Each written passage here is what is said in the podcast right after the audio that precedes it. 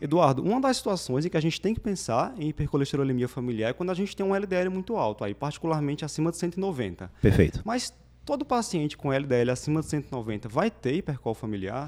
É, isso é interessante, né? São aquelas dicas de diretrizes. Tem muito tempo que as diretrizes dizem isso. LDL acima de 190, pensar em HF que é, hiper, é familiar. Lembrando que boa parte do que a gente está falando aqui hoje é da diretriz 2021 da SBC, né? Sociedade Brasileira de Cardiologia. Para quem está acompanhando a gente no Cardio Papers, isso aqui é um assunto que quase todo ano cai na prova de título, então fica ligado aí que pode cair uma questão daqui.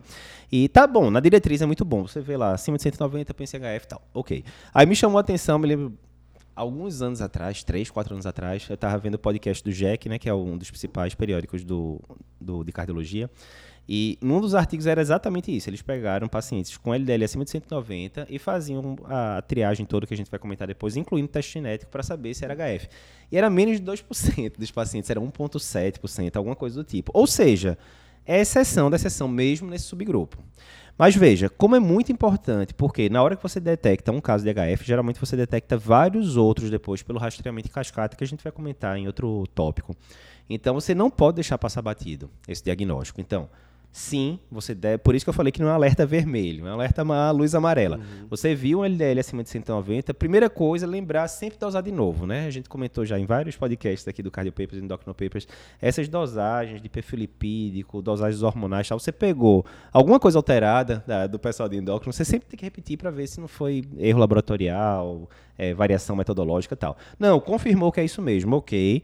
A tendência sim é que você vai tratar esse paciente você vai sim investigar hipercolesterolemia familiar através de formas que a gente vai falar daqui a pouco, mas a maioria dos pacientes não vai ter hipercolesterolemia familiar. Ainda assim, você não pode deixar o diagnóstico passar batido. E é interessante que, assim, LDL maior que 190, o paciente obviamente vai ter um risco maior que pacientes normocolesterolêmicos, uhum. só que aquele que tem um LDL maior que 190, que você pensa e dá o diagnóstico de hipercol familiar, o risco dele já é muito maior pelo Sim. tempo de exposição, né? É, é, porque a questão é a seguinte, tem um artigo muito interessante do Jack também, onde ele vai falar da evolução do LDL ao longo da vida. Então, quando você pega os níveis de LDL em cordão umbilical, são extremamente baixos, extremamente baixos. Aí, ao longo da infância, eles vão subindo, ou seja, refletindo basicamente a parte né, genética e um pouquinho de comportamental. E aí, até a adolescência, ele vai subindo, subindo até que estabiliza. Beleza. Então, o que acontece? Comumente, quando você pega um paciente com LDL agora de 190, ele não está 10, 20 anos com LDL de 190. Né? Às vezes aquele negócio está subindo, os hábitos de vida estão piorando e tal. Já o digamos, dois pacientes de 40 anos, ou seja, digamos, digamos que ele está sendo submetido a esse regime de LDL alto tem 4, 5, 6, 7 anos.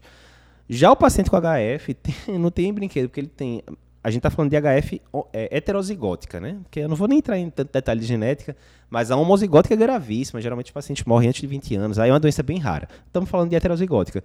Os pacientes com HF heterozigótica, ele tem nível de LDL duas, três vezes acima da população normal. Ou seja, esse cara ele está há décadas com LDL de, de 190 ou mais.